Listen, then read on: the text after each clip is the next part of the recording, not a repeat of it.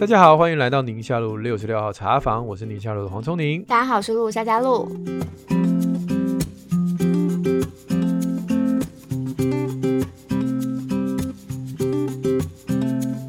今天 Q and A 有好多个题目，我不太确定我们做不做得完，因为这题目都好大。嗯，然后我也发现有些题目我们可能没有办法真正的回答，我们只能用自己的经验去聊一聊，所以请大家放轻松，这边不是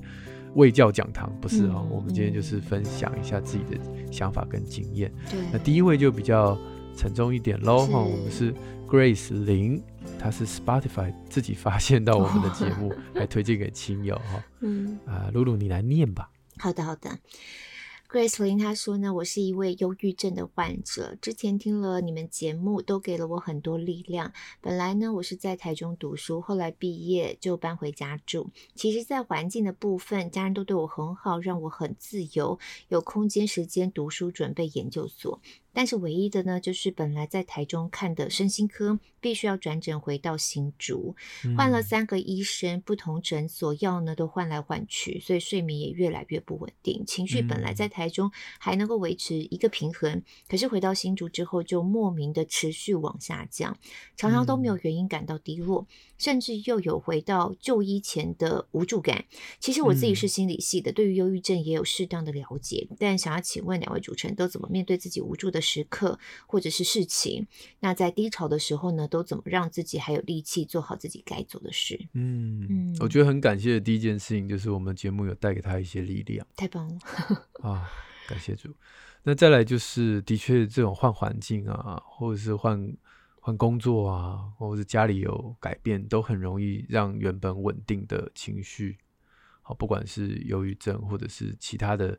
呃、精神上面本来有的的这个平衡会被打乱。嗯嗯嗯。那因为他本身是心理系啦，所以我今天我们也不特别，我而且我本身我也不是精神科医师，也不是心理师，所以我好像也没有资格去对于忧郁症去呃做什么指导。但是我们就以在面对低潮的时刻，你都是怎么样鼓励自己呢？嗯嗯嗯。哎、欸，我先问一件事情啊，可能是很常识、嗯。像这位朋友说，他是从台中回到新竹之后。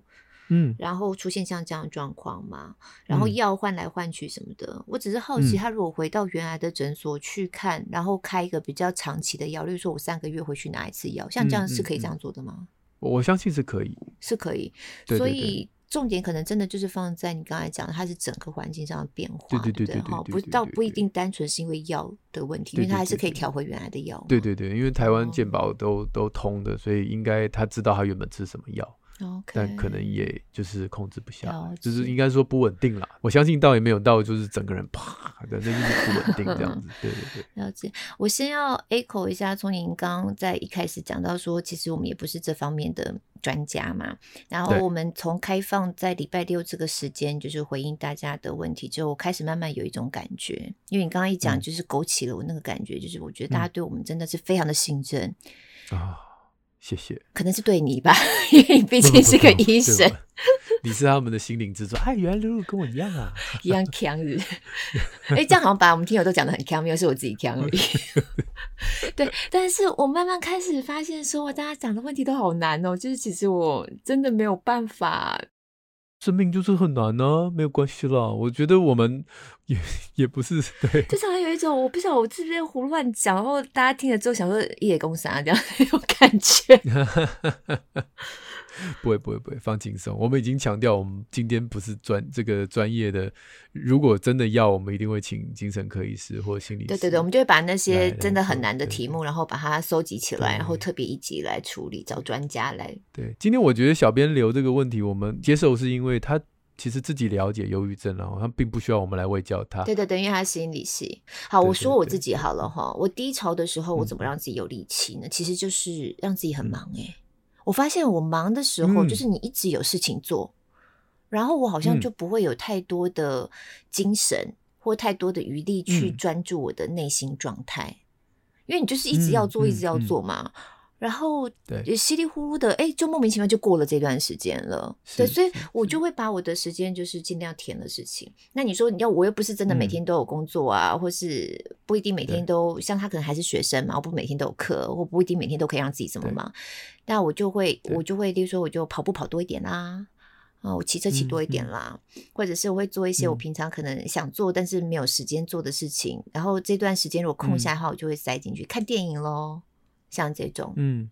这是我会做的。看电影你是自己去看自己去看还是会找人看？我很喜欢自己看电影耶、欸哦、然后因为我都是上班前就是上午的时间、嗯嗯、平日上午的时间大部分都人很少很少、嗯、然后常常会碰到这种整个影厅大概就一两个那种两三个那种有包场的感觉那种、嗯、这是我的方法啦。那你有没有就是连跑步都不想跑的时候，就是你明明知道这件事情会让你忙起来，然后会让你比较呃忘掉让你难过的事情，可是你就是呃连跑都不想跑这样？那我就会找一群朋友，就是去参加一个跑团哦、嗯嗯嗯、或者是去跟教练开个课表啊、嗯嗯嗯、类似像这种嗯嗯哦、嗯 oh. 就是把它放在行事历里头，好像你律定这时候就一定要做这件事情的那种感觉。嗯嗯嗯嗯嗯。所以我碰到低潮、嗯、因为他讲没有力气做嘛，对不对？就是我觉得低潮的时候真的就会觉得觉得这样子就好懒哦，我真的什么事情不想做，但我就会刻意把自己的行程表、嗯填填填这样，可是不是满到自己都没有时间喘一下啦、嗯、但你就是在每一个时间、嗯嗯嗯、我自己对我时间的安排方式我都是一整天，上午是一个时段，下午是一个时段，那晚上当然就回家顾小孩，本身就很忙了，所以上午哦一个时段我就做一件事情就好了。对， okay, 例如说我就只是去跑一个步就好了、okay. 那你跑完步回来洗洗弄弄、yeah. 其实整个上午就过啦。我也不是说我要做一个好像忙到自己就是天昏地暗，也没有、嗯、但就是 每, 每个时段都会有点事情做、嗯，而且我觉得每个人、嗯、当然这个 Grace 她在讲到自己可能有忧郁症状况，但我觉得不管没有忧郁症、嗯、每个人都一定会碰到低潮的，哪个人没低潮啊？对，对，就是好像是一个波动这样。嗯，就还是提醒大家啦，就是忧郁症的朋友们他们自己是很难，就是已经进入到忧郁症、哦、就是那个症出现了的时候，他要自己捞起自己很困难，寻求专业的帮助，千万不要在旁边说风凉话，开心起来啊什么。你就是如果今天你能够扮演那个像露露朋友的角色，就是要要抱团路跑，你就就是报名抱团路跑这样子啊，不用一直说我就是为了你让你开心起来跟你一起跑，不不不，这些都不需要讲了。对，那也应该要就医，这应该是呃已经是现在的尝试了，然后。然后呃，一般的状态，我我是有看过网络上有一个口诀叫 SMILE、嗯、哦，就是让你的低潮能够好好度过的。第一个是 S M I L E， S 是 sleep， 好、嗯哦，然后 M 是 mobile，, mobile 就是要有对、哦、要动起来，哦、动起来就我刚刚讲的，嗯，对对 ，I 是 interact， 就是跟人家聊天，然后 L 就是 love 或 laugh，、哦、就是这这个保持微笑这样。嗯，那第五个是 eat， 就是吃健康食物。我想这五个都有很多呃很棒的地方，但也有很多挚爱难行。比如说第一个最难就是 sleep， 所有忧郁情绪的人都知道我睡得好我应该呃忧郁会比较好一点，问题是就是睡不好，你的脑袋就是对你脑袋就不理你这样。那其实有的时候这个 sleep 又是很奇怪，它就像是猫捉老鼠一样、嗯、你越不要想你要好好睡你反而睡得好，你一想要我今天一定要好好睡你反而睡不好。所以 sleep 比较多一点是它是这个知识，但你就知道就好，轻轻点到就好、嗯、但它不需要是一个跟你新的压力的一个状况啊。要不要吃安眠药什么的可以找你的医生讨论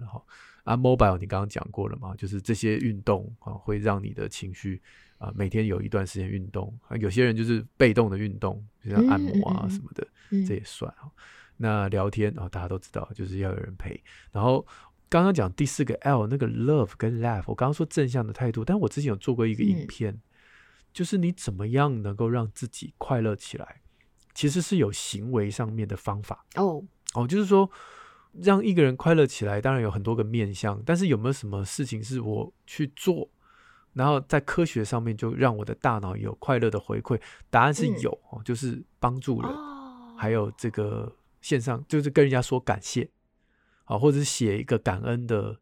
周记、嗯嗯嗯呃，那大家可以去看我的影片，然后我的影片里面有把这些研究都列出来，就是写感恩的日记就压力很大，因为你每天都要写感谢人家，你不知道写什么，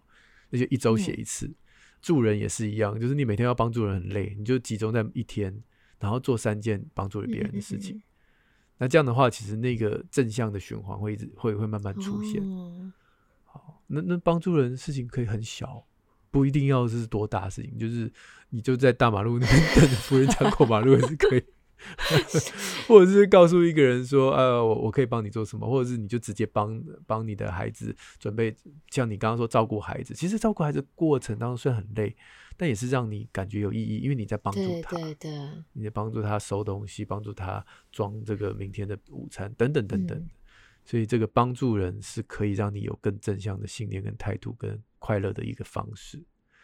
啊，最后一个吃嘛，啊吃就是小心啦，因为有些东西吃了很嗨，但之后会那个反作用力很强。有人不是就是用吃的方式来舒压吗？就就变成暴饮暴食那种吃，我看大概就不行。所以他这边有写吃的健康嘛。对对对对，你刚刚在讲 love 跟 life 的时候，我有想到三种，好像有一位黄医师。嗯，他有一段时间新闻有在报、嗯、因为他在推广就是大笑功，就是笑得很夸张那种、个、哈哈哈哈哈这样子、啊、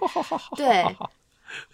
然后他就是我觉得有用、欸哎、你觉得有用哦有用，一群人这样笑、嗯、他好像还在医院有固定的时段带大家一起这样笑。我跟你讲一个很更荒谬的研究、嗯、他找那个皮肤科医师去在你的眉头眉心打那个呃，那个叫什么 Botox 那个玻尿酸、呃哦、肉毒杆菌肉毒杆菌让你没有办法皱眉头、哦、就是没有办法哦，油油丑丑皱眉头、嗯、这是医美常会打的位置啊。对啊，就是哪有用，就没有，就是忧郁的人打完额头之后竟然经过一段时间就变开心了。真假的？对对对对，那你会知道这是怎么可能，对不对？但其实是有可能，因为当你不皱眉头的时候你没办法皱嘛、嗯、然后别人就会说哎、欸，你今天气色不错 哦, 哦，所以别人就会称赞你，然后你那天就哎、欸，好像被称赞了，就觉得比较开心，然后就正向循环。哎、欸，其实我长得还不错，就是反而反馈到你身上。Oh. 所以大笑功也是有点，就是一个人笑有点白痴，但是当大家都在一起笑的时候，你看着我笑，我也看着你笑，其实那个过程是互动， uh. 那种那种快乐的气氛，然后你觉得嗯，其实今天还蛮开心的。好哎、欸，那下次我们去打肉毒的时候，就心里头不要有什么奇怪的感觉，就觉得我其实是为了让自己为了让自己开心一点，为了让我身心更健康。对啊，这个研究真的蛮好玩、哦。我觉得圣经里面有一个很好的故事，嗯、我跟大家分享。就有一个忧郁症的先知，忧郁症先知是哪位？你每次都会把圣经故事就做一个非常有创意的解读，这样子。以利亚，他有忧郁，他是有忧郁症的先知哦。对啊，就是他先很嗨嘛。他跟人家那个对方的先知斗法嘛，对对对对斗法，然后最后他一祷告哇啦下雨，哇多威风，对不对？后来结果没想到他做的这对这个国家这么好的事情降了雨，那个国王还是要杀他嘛。后来他不就开始逃跑、嗯、逃跑之后他就开始忧郁症嘛、嗯、他就常常躺在树下说啊让我死了吧、哦、让我死了吧，然后躺着躺着躺着就睡着了嘛、嗯、他也不逃跑、嗯、就在树下睡着、嗯嗯、然后不是圣经说有一个天使拍他，就轻轻拍他说，天使没有跟他说教说你在干什么一个振作点，没有，天使说起来吃吧，嗯嗯，有没有、嗯嗯、你还记得吗、嗯、他说来吃吧、嗯、然后吃完之后他又继续在那边躺平嘛，就是走走走走啊让我死了吧就躺平，然后天使就第二次来说起来吃吧、嗯、你走了好远你起来吃吧、嗯哦、然后第三次他又躺平躺在一个洞里面、嗯、啊让我死了吧，然后那个时候上帝的话才说你在干嘛，弟弟在冲啥对啊弟弟在冲啥、啊、对，好啦，那这个过程那我觉得就就是就是他他已经了无生趣的这个过程、嗯、但是我觉得这里面给我们刚才这个 smile 里面的哪一个，就是你刚刚提到找一个朋友、嗯、定期拍你、嗯、找你吃饭、嗯、就是定期就说我们去吃个饭吧，起来吃吧，我们今天吃个好料吧，嗯嗯嗯嗯，这也是这个呃，让你能够从低潮里面，反正朋友都到你家按电铃了，你就只好去、嗯、单。哎，有这样的朋友真的是很不容易耶，在我们现在忙碌的生活、啊、因为其实我有一个朋友，他前段时间就是他也是忧郁症嘛，然后反反复复这样子，那那段时间他状况比较不好、嗯、后来他也没有很主动跟我们讲、嗯、但总而言之在一个比较小规模群组里，他大概就透露了一些这样。那其实我们群组以后其他人都在国外，只有我一个人在台湾，然后我们也是认识非常久的女性朋友这样，我心里头也很挂念她、嗯、可是生活真的很忙、嗯，然后每天小孩事情很多，我就一直很想要找他聊一聊，结果好不容易有一天中午抽了空，就特别去找他，就是去他家、嗯、然后拎了吃的东西去，就陪他吃。你说那天在干嘛吗、嗯、没有干嘛、欸、我也没有特别问他什么事情、嗯、就是他就自己讲啊、嗯、他他现在怎么样怎么样啊，然后他这一波开始不好是因为什么什么什么发生什么事情啊，就听他讲一讲。然后我还也很赶时间、嗯、就像我们现在录音我赶时间一样，因为我一样一点钟要开会，还不停的看时间这样，可是我就听听他说的，哎，结果我没有想到，我回去之后，他后来又有发 like 给我，就说觉得那天能够这样子聊一聊，他觉得很好，就是他觉得对他很有帮助。我心里都觉得说，我倒反而是觉得我好想要多一点时间，可以常去找你，然后陪你，什么事情都不干，就听你说教好了。我也没有要跟你说教， yeah. 我也没有跟你说你应该要怎样怎样哦，你要出去运动啊，嗯、你要怎样，然后没有，我就单纯听他讲。嗯，你就是天使啊，你就是去拍他找他吃饭。可是我就觉得我心里头反而对我心里头就一直有这个愧疚感，其实我反而有点愧疚，我就觉得我真的是自己日子过得太忙了，所以我我现在反而是觉得说，哇，在现在这么忙碌的生活当中，如果能够身边有像这样子的朋友真的很棒、嗯、然后最好不要一个，可能多几个这样子、嗯，对，定期都有朋友来拍一下。上次我们不是跟袁医师聊天，然后在讲老人忧郁、嗯嗯，其实老人忧郁的人非常多嘛，嗯，对不对？那我们常常碰到我们自己的长辈忧郁，能怎么做？其实没有什么，你就是陪他吃饭，嗯 嗯, 嗯，总是要吃饭的吧？对对对，陪他吃饭真的是就聊一聊就好。所以在 Grace 这边，或许环境换了到新竹，不晓得回到老家身边有没有一些从小一起长大的朋友，然后也还在新竹的，嗯、可能可以试着恢复联系吧，然后让自己也开放，就是哎、嗯，朋友如果约出来吃饭啊，什么什么的，是不是也是一个方式呢？嗯、我不晓得、嗯。对，约去那个团跑太累了，吃饭可以。我们可以，我如果以后忧郁，别约我去团跑。我跟你讲，我们可以先跑完再吃，这样可以吃多一点。OK。好，好，好，也是有道理。啊，好啦。希望我们下次如果真的有机会，我们可以聊一下这个话题，因为这个话题其实在我们这个时代是非常非常多的，非常非常，而且我觉得不管是忧郁症患者本身，或是身边有忧郁症的人的朋友的话，像我我就会碰到一个困难、嗯、因为我就是 can 嘛，我真的我有时候觉得我对人家同理有的时候都不要同理到哪去了这样、嗯、所以我常常很怕、嗯、我常常很怕我在陪伴忧郁症朋友的时候或讲错话，对、哦、超级害怕我讲错话我又有那个想法想要陪人家，然后又很怕讲错话，所以我觉得这种专业帮助也很重要，就是听医生讲讲我们到底应该要怎么样、嗯嗯、才是对对方真的会带来帮助跟安慰的那种。嗯嗯嗯，对对，从这个角度切入好像也更更好、哦嗯、大家都可以用得上。对对对。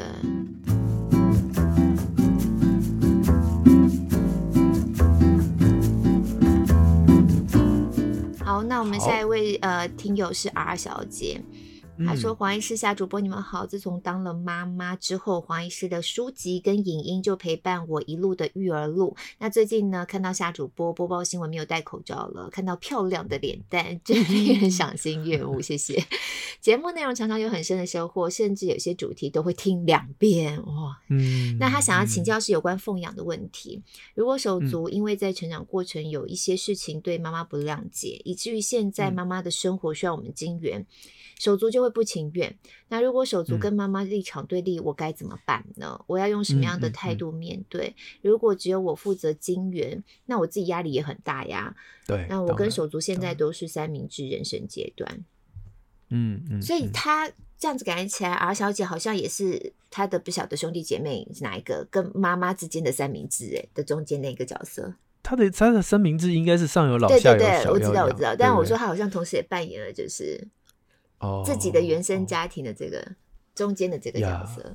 你的意思说他另外一个手足应该是弟弟的意思吗？不晓得啊，我不晓得他手足是谁，就是不情愿的那一位不情愿不情愿的那一位说老实话，我觉得啊，我不太确定是不是，但是我觉得阿小姐心中是有答案的。嗯，因为家家有本难念的经嘛，我们从字面上我们也很难知道他们家状况，他们家目前对对对，就是尤其这些原生家庭的伤害，也不晓得到底是到什么程度。嗯，但我相信以阿小姐这样的有智慧的思考，她应该其实有答案，但是她做不到，或是不甘愿做。嗯，对，啊，我我我个人是觉得不甘愿真的就不要做。嗯嗯嗯，我觉得不甘愿做不久，嗯，就是我今天对于家里面的任何的冲突，我们都会给自己设计说我一定要付出，嗯，那我一定要修复，我一定要干嘛，我一定要干嘛，但是我会给自己，我自己啦，嗯嗯，我自己会给自己设定一个过犹不及的界限，嗯嗯嗯，那在那个界限之内，我会非常甘心乐意的，然后我也不会求任何的回报，回报，嗯，或，嗯，就是说啊，爸爸妈妈要感谢我，或家人，我就不会，就通通都不会。对自己的小孩也是一样，嗯哦，就是啊，哦，我对你这样这个这个做牛做马，然后付出这么多心力，你要怎样都不会，但是我已经设好界限，这是我愿意付出的的量，嗯，超过那个我可能就有点不甘愿了之类的。对对对对，嗯，那长远来讲，其实这是好的。嗯嗯，对，因为我我就是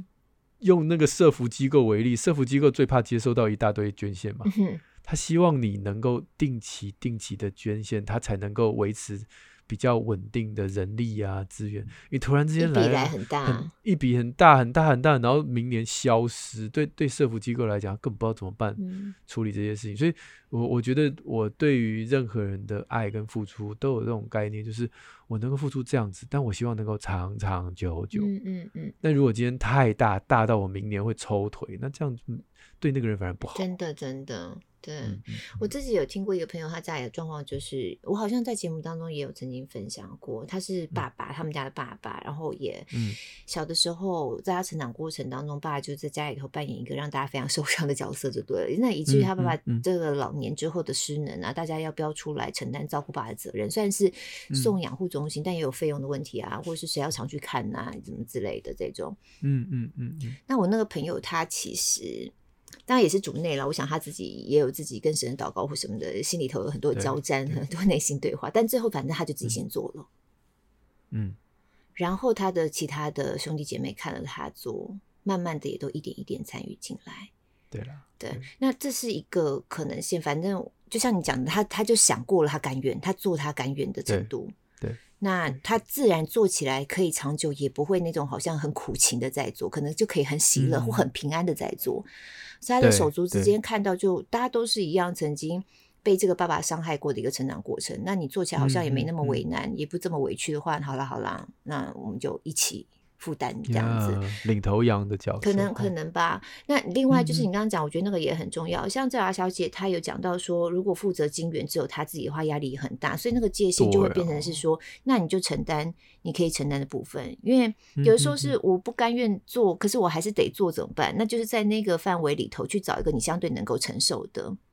嗯，你也不用把所有的，嗯，我妈妈所有的开支好像你一口全部吞了吃了一样，嗯，一样它也是界限的问题，嗯，我知道我压力能够负担的部分，那其他的我就是把讯息跟手足讲，嗯，那大家就是甘愿的话，那如果没有甘愿，我觉得可能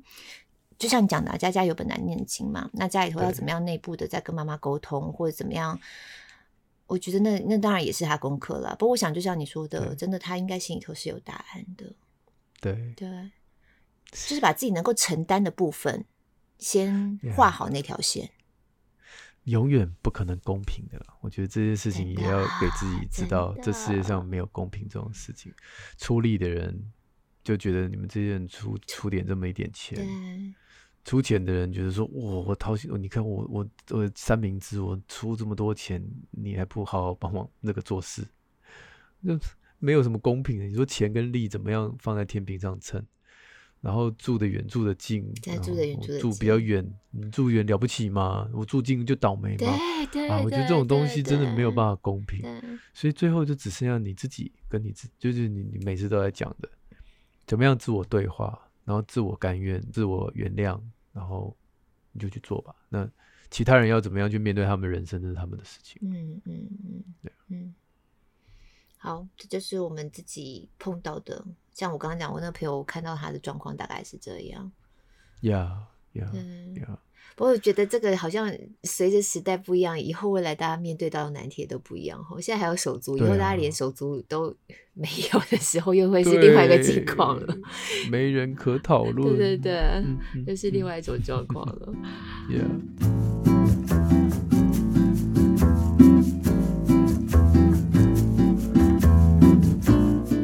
好，下面这一位 J Y， 他说 J Y 对，谢谢你加入六十六号两位主持人以及来宾们的对谈，每次都可以从对谈当中获得许多疏解或者是反思。我已经不记得自己是从哪里连过来听你们的 podcast， 但是现在已经是生活当中不可或缺的一部分。再次感谢你们的制作团队。那今天留言呢是想要分享一件事情，哇、wow, 很长耶、嗯哦，来，请练。他说：“我有一个十岁大的女儿，我本身是一个在家里头接案做设计的妈妈。那嗯，女儿一到四年级的时候，我都会安排她课后去安亲班。即使她曾经表达说她不想去安亲班，但因为我认为这样子自己才能够好好工作，而且呢，从安亲班到学校接孩子也都很方便，让人很安心。不过她升上五年级的现在，嗯、因为一些其他的安排，其中有一天她会要自己从学校走去安亲班，距离大概六百五十公尺左右，十、嗯、分钟会到的脚程。可是会经过两段非常多车流大马路，嗯、我曾经很担心。”也很幸运能够找到他同学是同个安亲班的，有四个小女孩可以一起走，然后有一个孩子其实已经这样走了两个学期，很有经验，所以我就稍微安心让他自己去，只要求说呢他到了之后一定要打个电话给我报平安，可是有几次孩子还是会忘记，不过还好最后确认他都是安全的。那上个星期、呃、这重点、啊、上个星期外婆突然买了一只将近一万块的智慧手表，说要给他用，因为觉得他这一路上很不安全、嗯、那有了表之后呢就可以用手机定位知道他在哪里，知道他安不安全。可是妈妈觉得智慧手表就目前这个阶段来说是不需要的，而且呢孩子也只有一天需要这样自己走、嗯、那安亲班也都有电话呀，重点还是要教他怎么样在路上知道自己要安全、哦、或打电话回家报平安、嗯、所以就婉拒了外婆的好意，然后外婆就很生气。嗯嗯，这让我想到自己小的时候哪都不能够自己去，即使到了国中要跟朋友出去都还是要安排哥哥在后头，当然哥哥整个过程脸都很臭，然后我自己也很尴尬。所以这个妈妈呃，这个外婆、哦、应该在这个妈妈小的时候也是非常盯紧的、嗯、就盯着小孩的安全盯得很紧的这种。嗯，于是我突然很想听听主持人们讨论关于会多大让小朋友自行上下学或者走路去安亲班等地的安全问题，以及智慧型手表是真的需要吗？还有送礼与收礼这几个主题、嗯、谢谢。欸，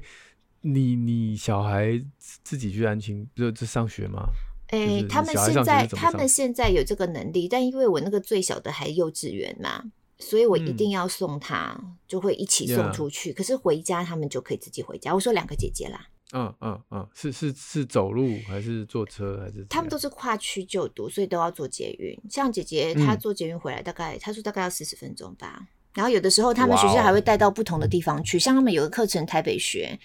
然后可能会在龙山寺啊大稻埕啊什么的、嗯、然后老师前一天就会劝说那孩子们要在这个附近的捷运站就地解散，还是老师全部就带回学校、嗯、然后再解散，然后每个家长就会回嘛、嗯、像我们就是孩子就可以自己回来这样子啊。他们是两个人一起回来？没有没有啊，两个不同年级啊，一个分别分别回来、嗯、对，我们家其实我们家其实是真的也不得已没办法，就我们家老大他在二年级的时候就开始有尝试自己坐公车、嗯、自己通勤这样子。嗯嗯 嗯, 嗯, 嗯对，所以基本上他们都有这样的能力。 嗯, 嗯那就是看有没有需要要他们自己通勤，只要有需要他们就可以自己通勤、嗯、没有什么问题。嗯嗯嗯。然后我们也都蛮小就开始放手，像现在好方便哦，有时候家里不是有包裹嘛，然后寄到那个超商的、啊、家里附近的便利商店啊，我都他们这样去领耶、欸、就你自己走、哦、你自己走去领就好啦，反正都已经付费，然后叫他拿着我们的身份证还怎么直接叫他们自己去领这样子啊啊、呃呃！可是我老婆没办法耶、欸你老婆没办法。他那天看了那网络上不是有传一个影片吗、嗯、好像有一个怪叔叔跟跟着那个他的女儿要进去那个电梯、嗯、那也不知道为什么他的女儿就是很警觉又跑出来，然后呢我知道一个在一栋大楼里，然后那个妈妈送小孩去安亲班还什么之类的，去上课补习班。对对对对对对对对对啊，他就看了这个影片，他就说你看吧，嗯，我就说你不可以，就是即便是上楼你也要很确定这个老师在楼上就接到这样。哎、欸，那我真的很呛哎、欸，你知道吗？我不只是没有啦，就是我不只是那个那两个大的哦，连我们那个小的幼稚园哈、哦，有时候我就是开车到校门口，当然很近嘛，然后我就不好停还是怎样，然后我就放他下车，嗯嗯嗯我就没有办法下车牵着他走进去。我就是远远的看着他、嗯嗯、然后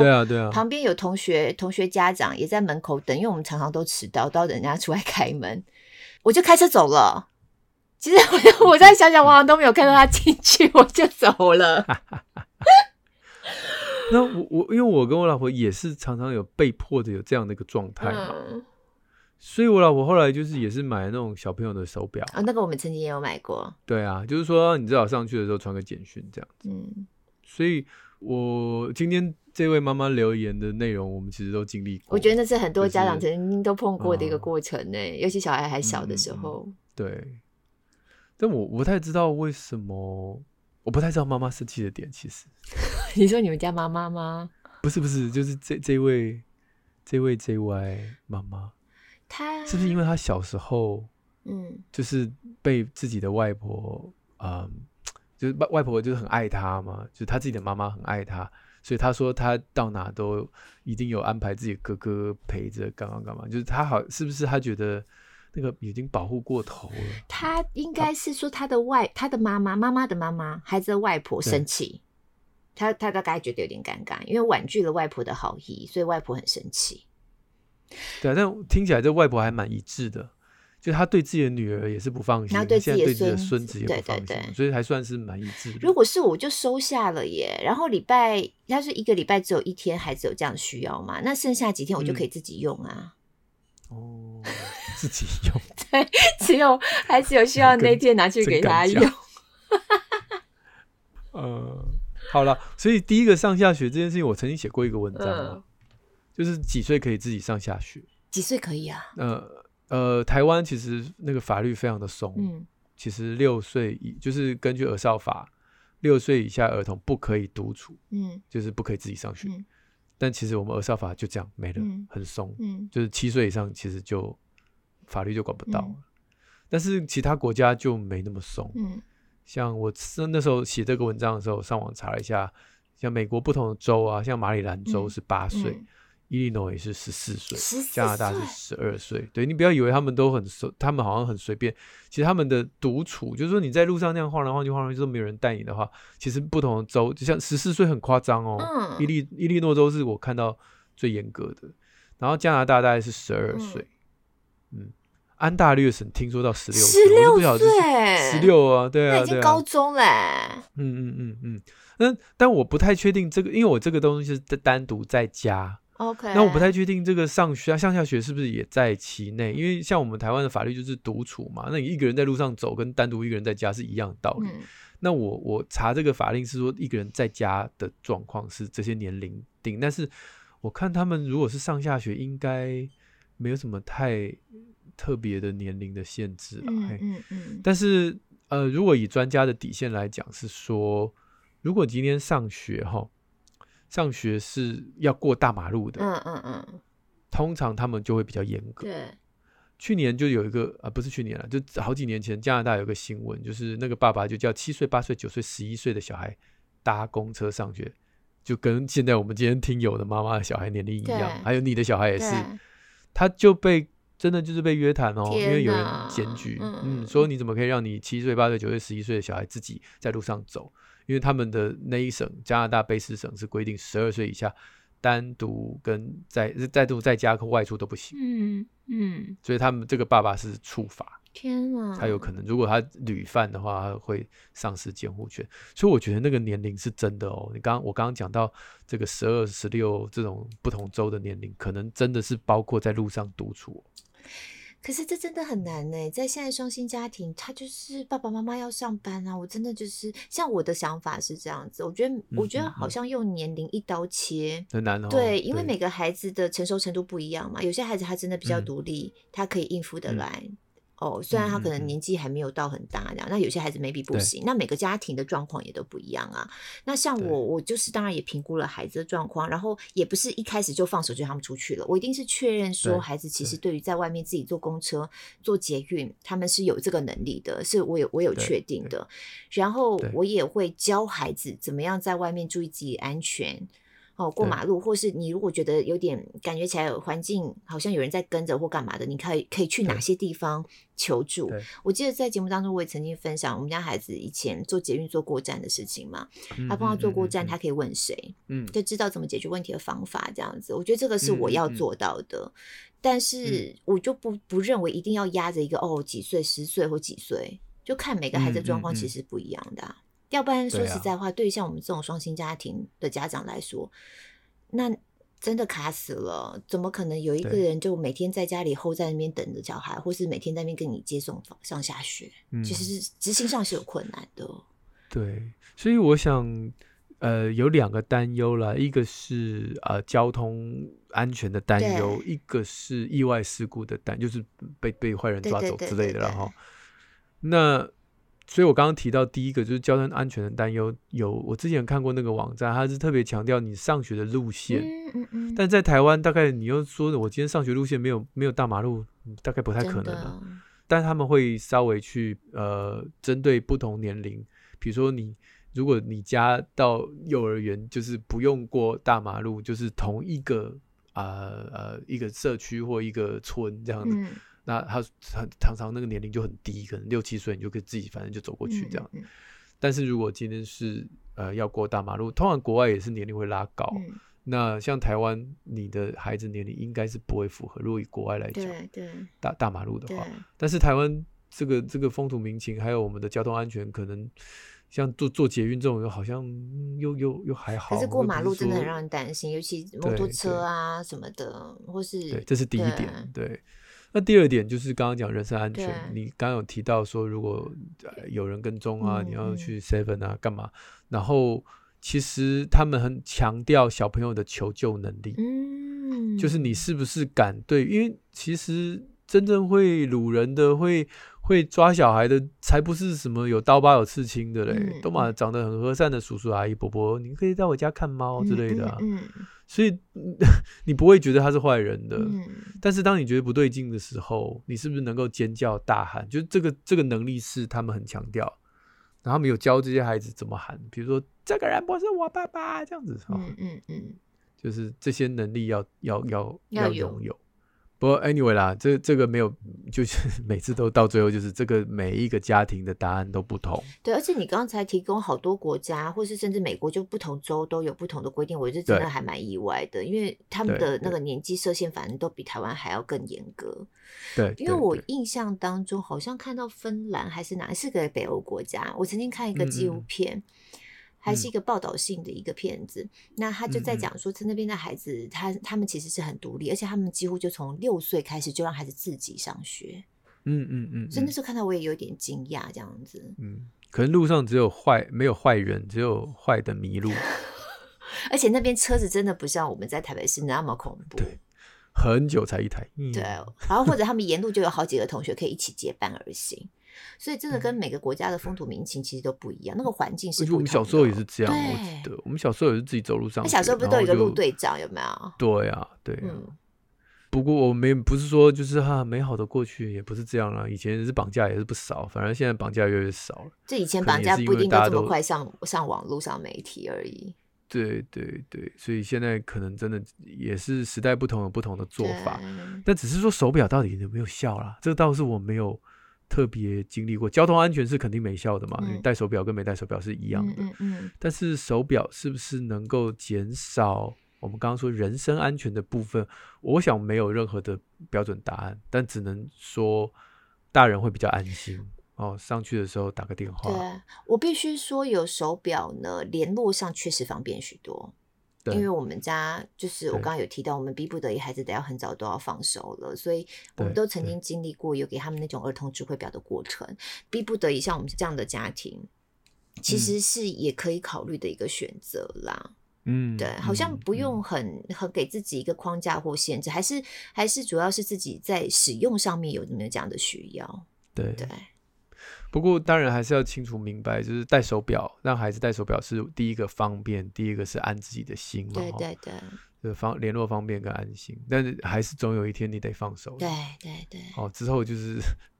像刚才这位妈妈，她说她自己小的时候到了青春期，还要安排哥哥在后面，哇，那真的是我可以理解，那心情是非常不好。哎、欸，之前有黑镜，你有看在看 Black Mirror 吗？有看过几集，过时，我有看过几集，但是。你是说跟这个题目有关的吗？他们有做吗？ Black Mirror 有 一, 有一集我觉得当然那有点太 sick， 那太过分了，他每次都做得很夸张、那個、很, 很 sick、嗯、他是帮他的孩子，他有植入一个晶片，植入晶片，因为他孩子不见过、哦、所以他真的吓坏了、嗯、所以刚好有这个新科技，就是孩子眼睛看到的东西都可以传到他的 iPad 里这样，所以他这个到哪里眼睛打开，妈妈就可以看到他现在正在看的东西，那也可以定位，所以妈妈就很放心嘛，啊，就是他的小孩从此再也不会不见了。然后可是他那个当然剧情后来就越来越歪，因为他就是那个功能他一直没有取消嘛，一直到那个女、嗯、他的女儿都已经青春期，都已经在交男朋友，他还是就给人家偷看，让他看到很多尴尬的画面，对，他就发现他的男朋友想要侵犯他女儿嘛，嗯、他就直接骚扰人家那个家人，然后就把他的男朋友痛骂一顿嘛，嗯、他女儿就觉得奇怪，为什么你会知道啊？嗯嗯嗯嗯。然后后来就发现这件事情，嗯，就是原来他妈妈可以监控他每一天的生活，嗯，然后妈妈赶快喊冤说我没有，我只是偶尔。嗯、但后来那个那个，你可以想象我那个感觉非常非常的差。对呀、啊。后来母女就决裂嘛，就当然后面是很drama啦，那個、黑镜都是最后结结局都很drama，所以我就不讲了。但 anyway 就是。我们还是得有放手放手的一天、哦、嗯嗯，还是得要有放手一天。我觉得我之所以比较快，跟现在嗯我的这个差不多年纪的家长来说，我觉得我可以比较快放手的一个很重要的原因，是因为我们孩子在他们上国小之后，他们是共学团嘛，嗯 嗯, 嗯，我好像分享过很多次。那因为他们在学团啊，他们所有的交通网络就是。就是必须大众运输工具，所以他们很小的时候跟着老师做捷运就做得非常熟，嗯、做捷运、做公车，然后我觉得他们有那一种概念，嗯嗯，以至于后来逼不得已他们得要自己通勤的时候，其实他们几乎就是没有特别学，或他们好像也没特别紧张。刚开始他还是有点忐忑了，嗯、我就要自己一个人了，嗯嗯，可是其实他们上手非常快，嗯嗯。对，他们甚至都比我还清楚的知道他们要从哪一站到哪一站，中间要换什么线，要在哪里换什么之类的，他们都比我还清楚。Yeah. 就是能力的培养也是过程啦，就是阶段阶段性的培养，不可能一下子放手就让他们去很远的地方，嗯、或是做很难的这种任务这样。嗯嗯，好吧，就是分享自己的经验了，还有对对对，这个我想也也不见得符合 J Y 他们家庭的做法，不过。收礼这件事情，你刚刚的决定就是谢谢，然后自己用的。哇，对你妈真好。这样外婆就不生气啦， yeah. 然后我也很开心啊，然后小孩要用有的用啊，皆大欢喜的。对，不过我觉得这个就是带出了一个纠纷，就是想要跟需要，他是跟自己的妈妈嘛。啊、对对对 对, 对、嗯，我认为不需要，你认为是需要，我认为手表是想要，你认为手表是需要。所以妈妈问说：“是需要的吗？这个智慧型手表是需要的吗？”嗯、对啊。对啊，所以这个就是带出每一个人对于想要跟需要的观点不同。如果是你亲爱的家人，你只能接纳，因为你的孩子未来也会跟你有想要需要的不同。没错。对，你的另外一半也是，就是大家的这个、嗯、这个不可能，这个世界上所有人都觉得想要需要都是一样，那这样子的做生意的还要做嘛？真的，真的。所以那那我们就好好讨论一下，那能接受就只能接受，就先看到对方的良善的动机。对对 对, 对，就是外婆，哎、啊，这是你的啊，对啊，谢谢你，最喜欢这句话了。所以先看到外婆良善动机，就外婆其实很 care 孩子的安全嘛，也爱孩子嘛。对。对嗯，对，从这个出发点沟通可能更容易、哦、是是，真的。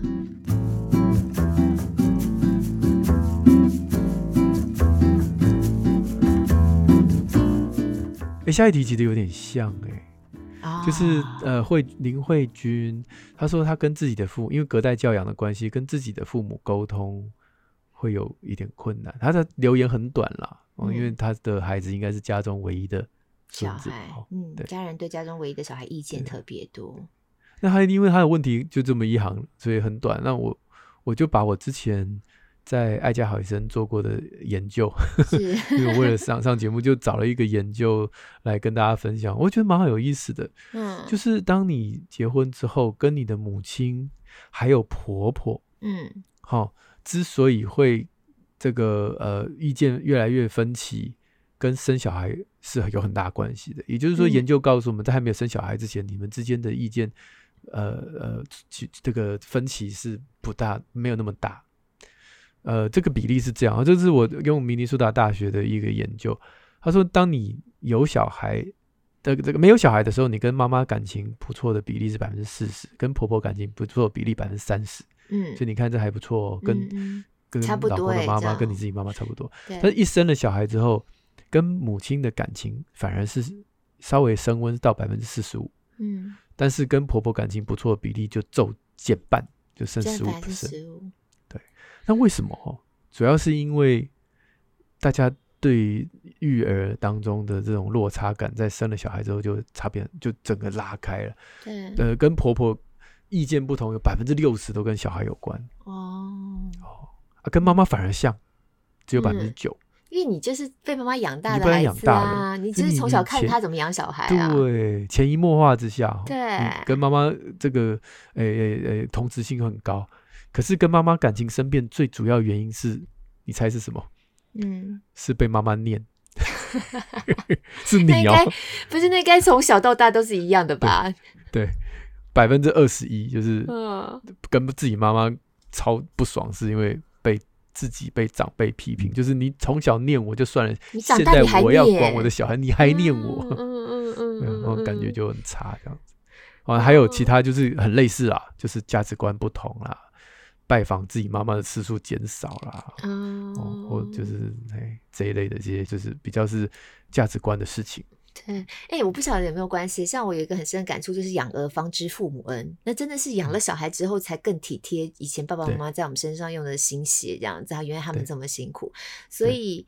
我不知道跟这个有没有能够互相呼应，有了小孩之后反而跟妈妈的感情会变得好一些些，对对对、嗯、而且你在理智上面你会越能够体谅父母当年对你的付出，但是情感上面他念你的时候还是觉得火还是会生起来，对对对，但因为跟婆婆就比较没有这一层嘛，对对，所以婆婆就基本上就是你就是你会有被侵犯的感觉，就是这现在这是我的小孩，你不要侵犯我、嗯管教孩子的方法，其实他对自己的母亲也是有部分，但是因为就像你刚刚讲，潜移默化之下，他们的做法有很大一部分是类似的，对，所以这种说你不要动我小孩那种母性保护小孩的这种冲突，反而没有像婆婆那么多，对，但其实都有，对，因为老公老公也是受害者，嗯，就是这是我小孩，你不要动我跟他的关系，